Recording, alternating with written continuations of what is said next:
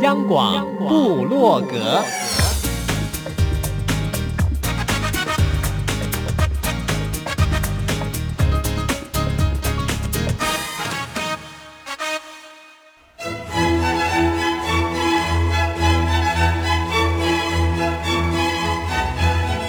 古典音乐。有，独立音乐。有，民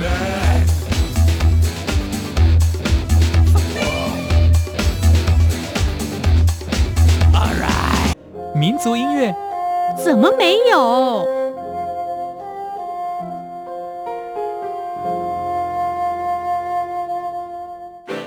爵士音乐当然有，重要。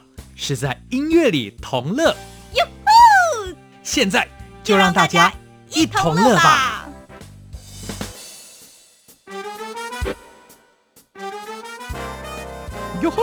欢迎大家一同乐，我是主持人 Simon 范崇光。当我们一谈到台湾的原住民，大家会想到，嗯，体能状况很好。讲到了。音乐就会想到拥有天籁般的嗓音，可是我们今天要跟大家介绍的跟 vocal 比较没有关系，而是有两个老师跟一群山上的孩子共谱弦乐路的感人故事。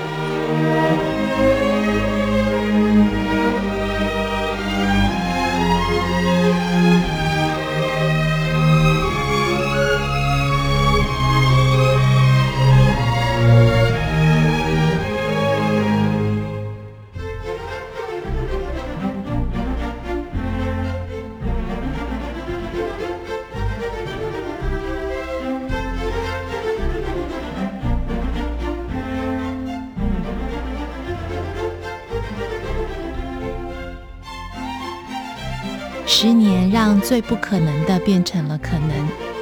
两个小学美术老师带着一群山上的偏乡的原住民孩子，然后靠着一堆二手的提琴，变成了世界冠军。朋友们，你听到的曲子曲名就是《不可能的可能》，收录在亲爱爱乐弦乐团的专辑里面。专辑的名称叫做。剩下的孩子啊，剩下了。对，它其实是一个双关的一个语气。对，现在是秋天，上一个季节是夏天。对，在那个最热的夏天，对的故事。对，它应该是充满希望，大家想到太阳，然后很温暖，很光亮。其实另外一个谐音的确是被剩下来的孩子，因为这群孩子都是在台湾唯一一个没有靠海的一个县市，叫做南投县。那边有非常非常多的山，然后在山上有很多原住民，对，有很多台湾的原住民。那那些孩子可能他们是没有办法离开那个地方，被留在山上的，所以我们说他们是被剩下来的孩子。其实就像中国大陆很多乡村的留守儿童一样，差不多是这一状况，没错吧？嗯，可能还要再更偏远一点。然后在台湾，其实大家都知道很富庶嘛，然后生活很进步，但是还是有一些地方，譬如说没有自来水，然后很难想象，很难很难想象。大山里的孩子，好不好？其实就是大山里的孩子。Okay. 对，朋友们，今天在我们节目里。邀来的这一位，大家听到这个温柔的声音，其实他现在扮演的角色就是一个陪伴者的角色。对于这些大山里的孩子来说，虽然他不是陪伴的主角，对，嗯，主角是两位老师，是来的就是财团法人亲爱音乐文化基金会熊奇娟执行长。奇娟，我要怎么称呼你？因为现在在 social network 上面，你都用熊儿。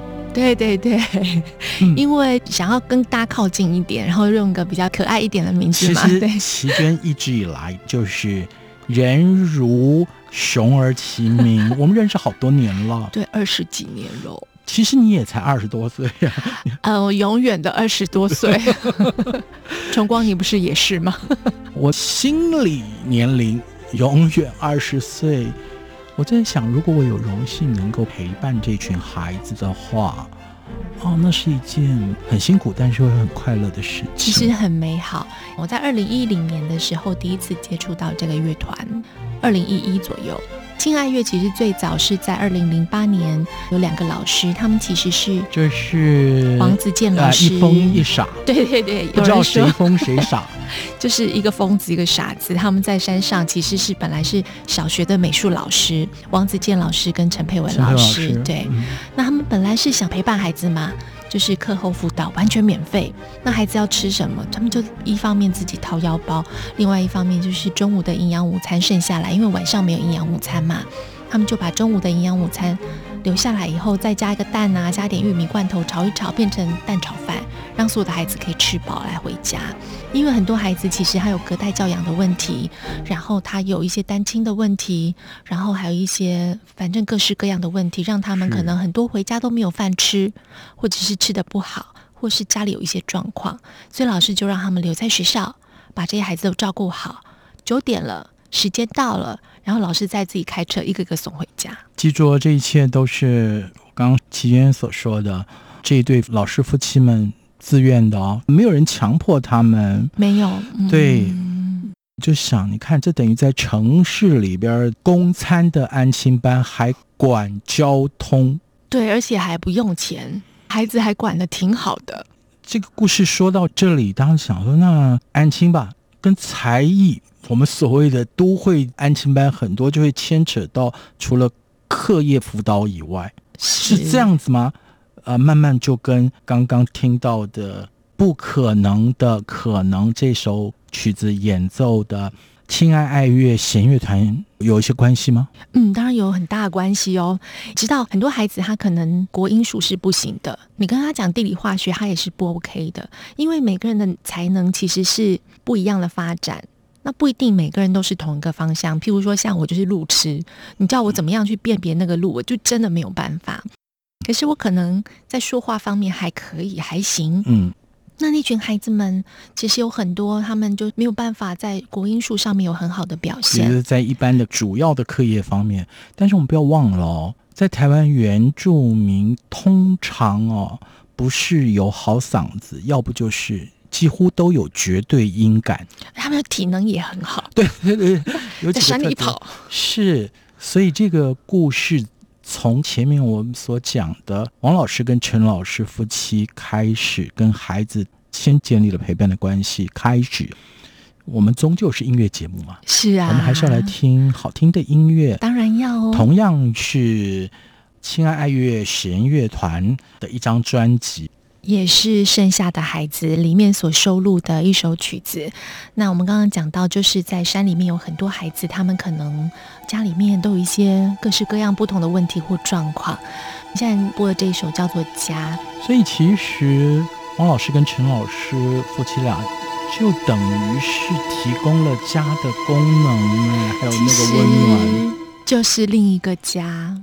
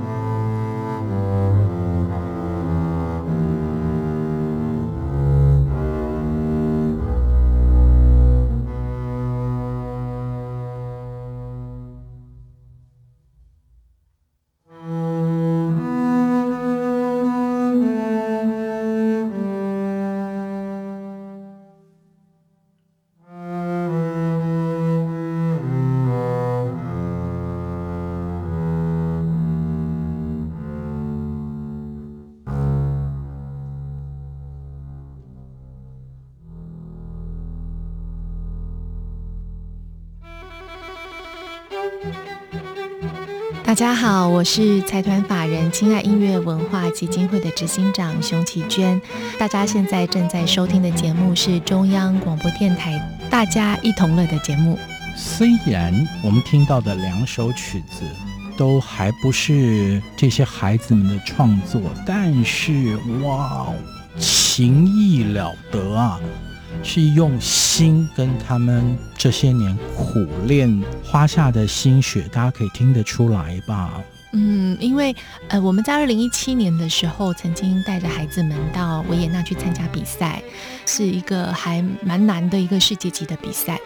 在那个比赛里面，我们孩子很荣幸得到了金奖，就是优胜第冠军的意思。那时候老师就有在讲，就是，呃，我们会请维也纳交响乐团他们的指挥来当孩子们的这个大师班的老师，直接教他们练琴。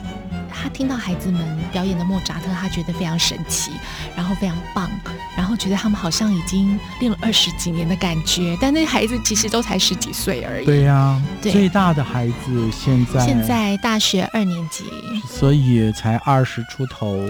对，顶多二十左右、嗯。所以他们那个时候去的。也是三年前，其实都还不到二十岁，然后评审就说他听到他们来这边拉的曲子就很像家人的感觉，因为他们是住在一起，嗯、那个艺术生活在一起，对对对对对对，完全就是很有默契。是哥哥带着弟弟，姐姐就手把手带着妹妹，就是这样，其实就是大孩子带小孩子。嗯，那但是这个故事的开始，嗯、我就觉得奇了个个怪耶，对，两个美劳老师，对，教起了提琴，对不对？那因为很大胆。陈佩文老师在学校主修是美术嘛，那他的副修就是音乐，所以他其实很喜欢音乐，然后钢琴都难不倒他。有一天他在那个下课的时候，他就拿提琴来练，他想说我自己练习看看。就后来一个孩子啊，你知道平常都不来上课都翘课，因为他觉得找不到成就感，也没有想要学的东西，所以他就跑来跟老师说：“哎，老师你在干什么？那是什么？我也想要学。”所以那时候老师有吓一跳，想说。这个其实很贵啊，山上也没有老师。你说想要学，但他后来下了一个决定，他觉得因为孩子好不容易有学习动机，一定要让他学，所以所以就开始了这样子的一个提琴课。嗯，这个故事其实感动我好多次，到四把提琴开始，对，而且应该是陈佩文老师用他年度的奖金，嗯。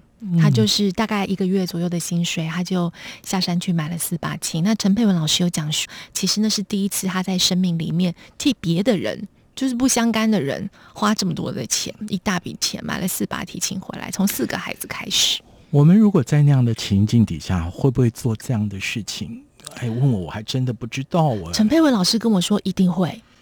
OK OK，对，所以不知道他是疯子还是王子健老师是傻子。总之，这个故事就开始了。是的，呃，那我们再来听下一首曲子，叫做《重新勇敢》。因为我们刚刚讲到，孩子们其实，在生命里面碰到很多的坎。也碰到很多的困难，因不可能是一帆风顺，尤其是他们是出生在这样的地方，然后是这样子被带上来的，所以这首曲子也是我最喜欢的一首曲子。每次我自己有心里不开心，或者是有觉得很难的时候，我就听这首曲子，跟自己说有什么不能的，一定可以的。所以不管怎么样，都要重新勇敢。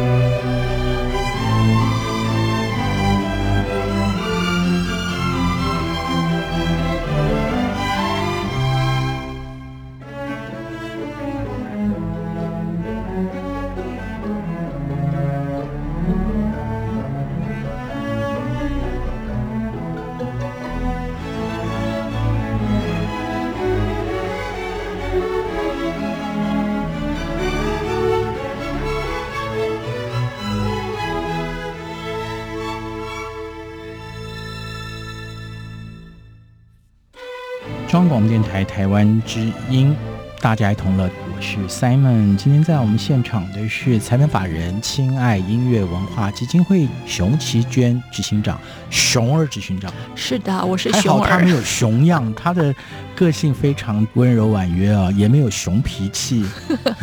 听他说话绝对比 Simon 要舒服。可是我们俩人再怎么说，其实比亲爱爱乐弦乐团的这一些大孩子、小孩子拉出来的琴声，那又差很多了。差很多，而且还拉到心里头。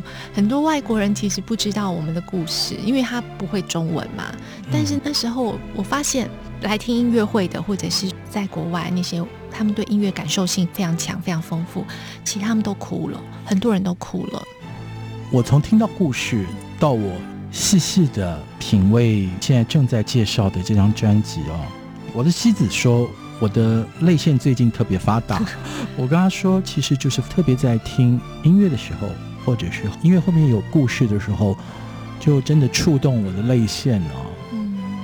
更重要的是这个故事的。组成分子除了这些大孩子、小孩子，主要就是王子健老师跟陈佩文老师，从他们开始。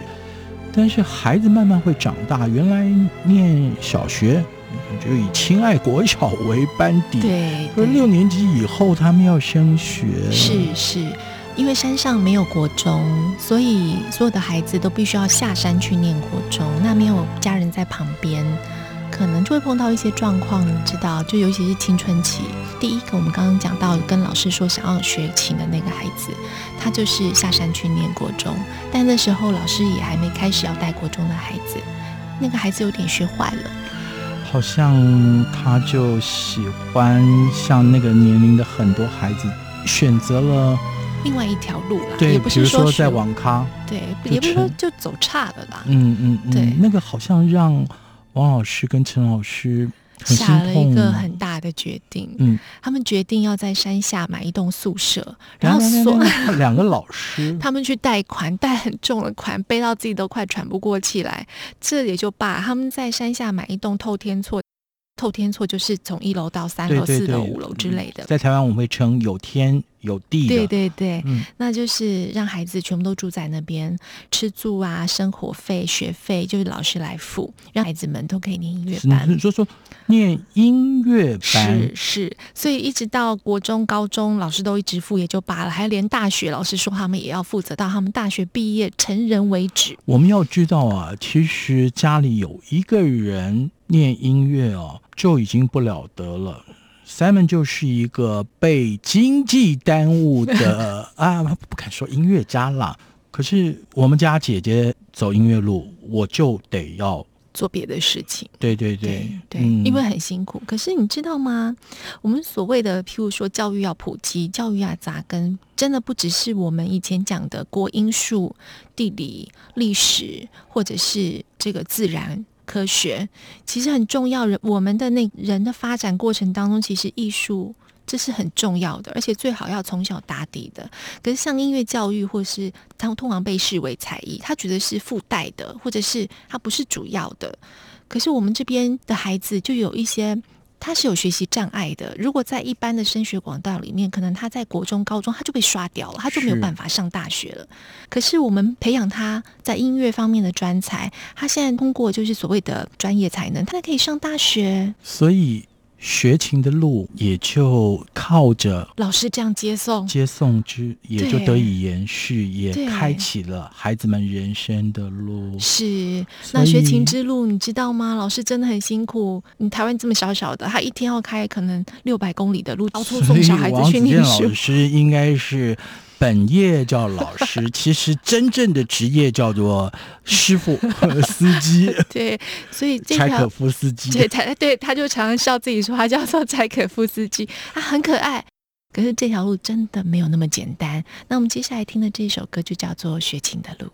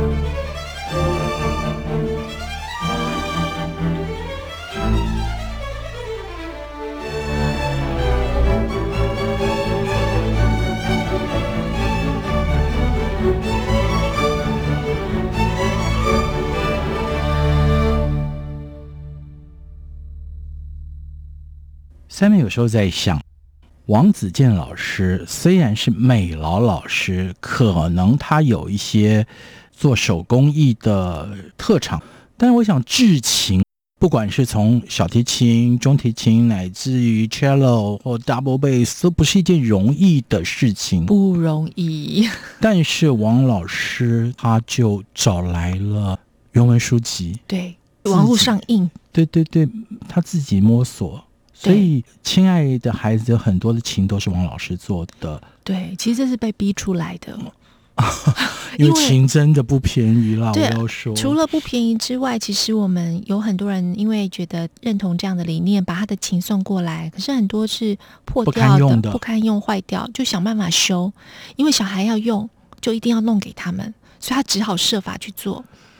被逼出来，可是我觉得已现在很专业喽。对，王志琴师跟修琴师是，所以在亲爱国小里现在。他们有那课程哎，对，教孩子。对，那我们今年就是我们刚刚讲到，就是在一般的国高中的阶段，很多孩子。在学校里面，可能还是被要求要上学科，强调学科。然后我们试了大概六年的时间，觉得说在这样的阶段里面，孩子们他们在音乐方面这个成长还是可能没有那么受到重视。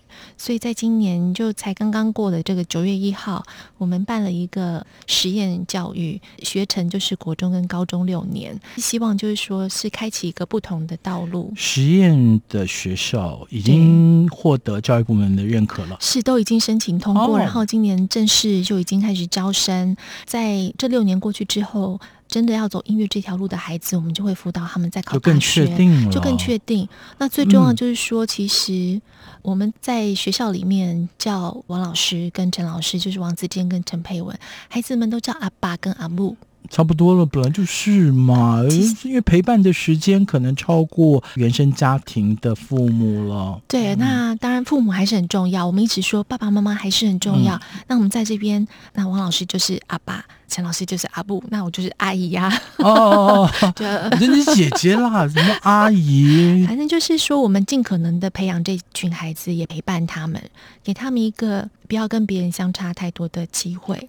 让家庭的功能能够稍微健全一些。对，那因为在这样子的状况之下，孩子们才能够真的好好去学。那音乐也就不要有任何的差别，有钱的可以学，没有钱的也可以学，这才是重要的。它应该是一个平等的一个机制。嗯哼。那这也是一个平凡的人。应该要享有的权利，每个人都要有的。是，对，所以，我们的日子一路走来，虽然大家看起来好像很辛苦啊，或者是有人觉得很精彩啊，但其实都是平凡的生活。对，那平凡的生活当中，其实还有好多好多。我刚刚就想到了，哎，孩子们当他们继续向上走的时候，他要进入更专业的时候，师资哪里来？待会我们听完了这首《平凡》以后，再让大家知道一大群不平凡的人，他们加入了这件有意义的事情。是。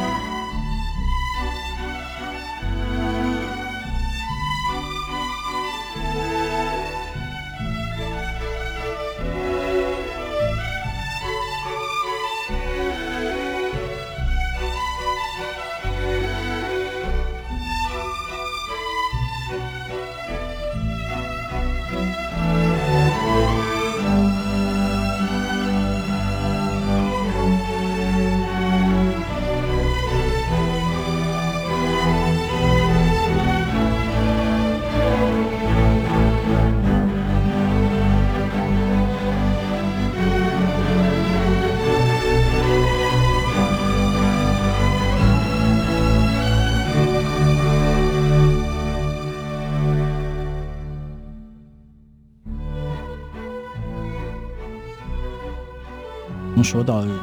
家里只能有一个人学音乐，是。另外一个是因为我选的是小提琴，小提琴在刚开始我必须要有很多人忍受你啊，是。你那个杀鸡杀鸭的声音，但是这群孩子也因为在山里面，对，他们可以享有这样的环境，所以其实他们音乐在我听来就是天籁，我觉得大概只有这个能形容啊。嗯，谢谢谢谢。然后我刚提到了，嗯、有很多在这一路走来。第一个想到的是，孩子慢慢学琴的师资，如果说是像是王老师跟陈老师要独立负担，大概也负担不起，一定有很多志愿的人来嘛。刚开始的时候，其实是有很多，包括国台教的老师，他们都自愿上山来教，很累嘛，因为上山一趟真的太远了，所以后来慢慢的，哇，从雾峰开车到啊，你知道吗？真的很可怕，而且有时候路会断掉。因为会有土石流，下雨还会断掉。心爱乡，朋友们，你上网查一查就知道它在哪里。那所以后来就是老师送孩子到山下来上课嘛。但是不管怎么说，我们还是觉得使用者付费，就是我们还是很努力的去编列一些经费，然后让孩子们可以负担得起，然后去上课。当然老师有很多也是佛心来的，就是没有收那么贵的那个学费。但是在二零一四年、一三一四年的时候，陈佩文老师跟王子健老师真的付不出钱来了。哎，我记得看到的新闻、听到的故事，都是他们背着巨额的债务。对，就是呃，新台币就已经超过千万了。但是那时候，因为他们也老师有薪水嘛，可是薪水进来第二天其实就没了，就光了。人家说是捉襟见肘，他们是口袋连破了都没，就是怎么摸都没了。那那时候其实很辛苦，才决定成立乐团，带着孩子去演出。是，其实完全的就是让孩子也知道，音乐除了是艺术以外，也是他们谋得的这个 skill。嗯，很重要的专业技能，靠着自己来挣。对，没错。我的需要，我必须要自立，这是。蛮重要的，还要帮助别人。是、嗯、这个帮助别人，还有还有参与这个故事的，绝对不只是啊，说不完。来到了这的琦娟，还有王老师、陈老师，巴拉巴拉巴拉，太多了。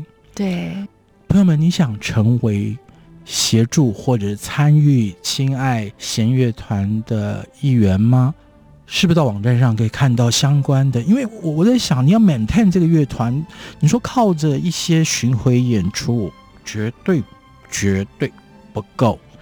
嗯，的确，经费上面是很难，但是我们很努力，告诉孩子说，你必须你自己有手有脚，那你要靠自己来努力，然后去挣得自己呃所需要的。也就是因为这样的信念，所以才让他们从原本剩下孩子变成现在有希望光明的剩下孩子，但是还是不够的。我知道，我知道，所以是不是 相关的？